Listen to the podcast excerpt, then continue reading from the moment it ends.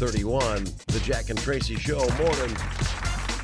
Did, did you hear that? Morning. A, a beautiful afternoon is scheduled. Boy. Mhm. And if you were a golfer, you'd really be happy about that, wouldn't you? Absolutely. Well, we uh, that's later on this afternoon because we have uh, we got a busy day today. Um, well, we have the Friday show, of course, which is always packed with excitement. Um, but also uh, from 11 to 1, I'll be at Tom's Car Care Center telling you about the Lubathon. Woohoo. Mm-hmm. Great event. It's a great event. And we'll be talking all about that right here on Sunny 101.5. So, it's time to get things started. Should we let the weekend begin? yes. All right, here we go. Tell me something good. Tell me something good. Tell me something good.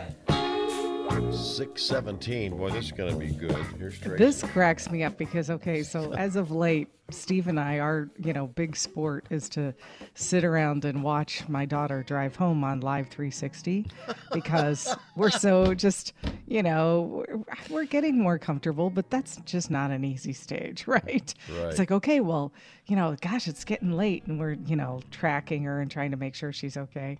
So mm-hmm. I can't even imagine this. A California teenager has successfully sailed solo across the Atlantic Ocean all before his junior year of high school. This is crazy. Cal Currier spent 28 days on a 30 foot sailboat. He's he traveled nearly 4,000 miles from Marion, Massachusetts to Lagos, Portugal. Mm. Now, so if that's not impressive enough, like this isn't something he'd been doing since he was three, you know? Yeah. He only started taking up sailing lessons in January and had only been sailing a few months before he set sail on June 27th. That's uh, quite the um, trip there, Bob. Right? Wow. Purchased an old sailboat from uh, a famous sailmaker Yeah. for $12,000. That boat was built back in 1976. He actually bought it using money he earned at a summer camp he started with his three brothers. This kid's pretty impressive, right? Mm-hmm. But the idea for the trip came to him while he was just brainstorming ideas how to spend the summer. He said it was Thanksgiving break, and he was like, well, I don't know what to do this summer. I'm getting older. I don't want to just like hang and, and hang around anymore. I don't want to just veg.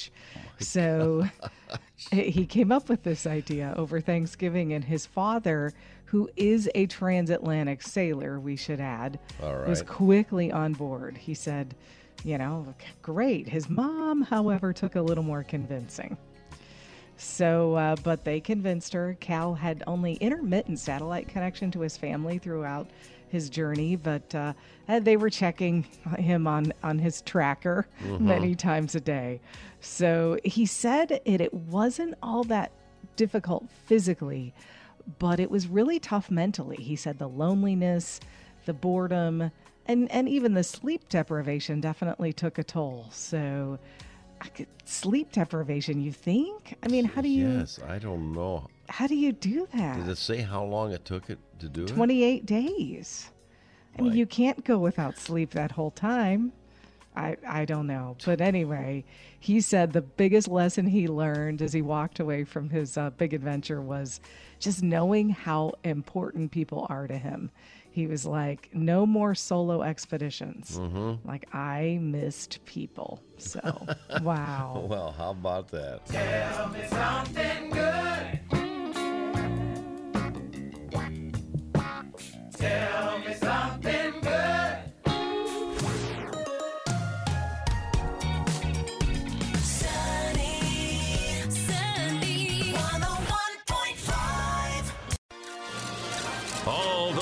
latest Hollywood drama, hookups, deals, and scandal. Radio Paparazzi on Sunny 101.5. 654, and here's Tracy. Thanks, Jack. Well, Colin Farrell went deep for his latest role in the new film 13 Lives. It's a Ron Howard directed cave rescue biopic. Oh. And uh, Farrell got real about panic attacks he experienced while filming. He said there were really intense underwater scenes, and he said he actually called it terrifying. He said they built this really impressive network of caves for the film, filled them with water, and when they went down there, there was no coming up. I Oh. almost had panic attacks like reading this story. he said going down there and not being able to see the surface Sure. just wreaked havoc on his mind. He said you look up, there's a ceiling over your head, there's no air at all. Man, it just doesn't sound fun. But No, it uh, doesn't. Yeah, the movie tells the story of the rescue mission assembled in Thailand to save a group of 12 young boys and their soccer coach after they got trapped in a system of underground caves that started flooding. Wow. Uh, he actually also had the help of two men who were part of the real life five man rescue team uh, to kind of help him through the movie. He said he got through it, but definitely not without a few underwater panic attacks along the way. Wow. It might be a really good movie. Yeah, I bet it is. Well, what would you do if you found a celebrity's wallet?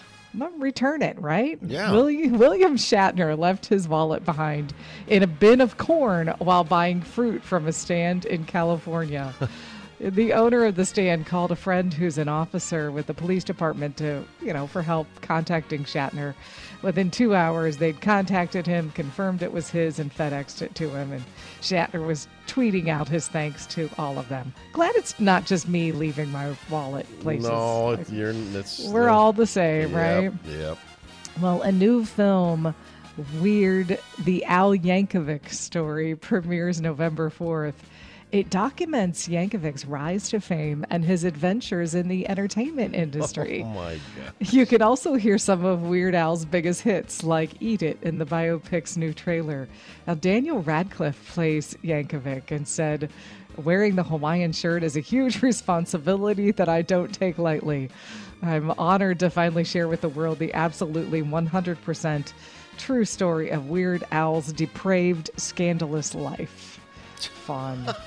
Well, Ben Affleck's days as Bruce Wayne aren't over yet. On Thursday, Jason Momoa confirmed that Affleck will join him in Aquaman and the Lost Kingdom. Rumors started swirling after a Warner Brothers bus tour spotted Affleck on set. Of course, Affleck retired from his Batman role in 2019, Yeah. but he did don the cape for the upcoming 2023 feature, The Flash. Uh, Ben's appearance in Aquaman 2 will precede The Flash. Well, Katy Perry, Luke Bryan, and Lionel Richie are returning to American Idol as judges, and Ryan Seacrest will be back as the host as well. Auditions start on Wednesday. American Idol returns in the spring of 2023. Okay. All righty, today's Chicken Wing Day. One of my favorites. Chicken wing. There's Hey, did you have a chili dog yesterday? two. Two? Yeah, I did. Oh my gosh, Jack, you're so impressionable. Any food we talk about on this show, he has to have. And too you- funny. And you did just say chicken wing, didn't you? Yeah, so No. you're having chicken wings for lunch or breakfast, Yeah. whatever. All right, it is um, Dak Prescott's birthday. Um, let's see. Dak Prescott is going to be about. Uh, uh, I don't even. He's probably not even thirty. Probably like 28, 29. 29. Okay, all right. One of my favorites, Martina McBride. Hmm. Yeah, she's been around for a little while. She has. I'd say uh, fifty-two. 56. Six. And Tim Gunn. Tim Gunn. Hmm. Tim Gunn is going to be uh, up a little higher. Uh, I actually know who that is.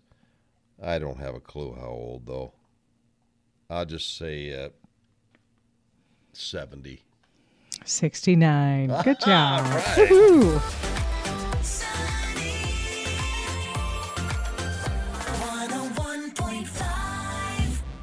Sunny 101.5 with Jack and Tracy's.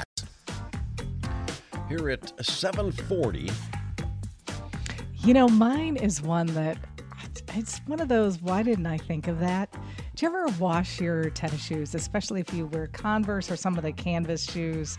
Um, you might wash them because they wash up nice and look brand new. right? I have. So, yes. but you know, then you you you hear them just in the dryer, boom, boom, boom, boom, boom, boom, boom, boom. boom, Yeah, boom, and it's ridiculous.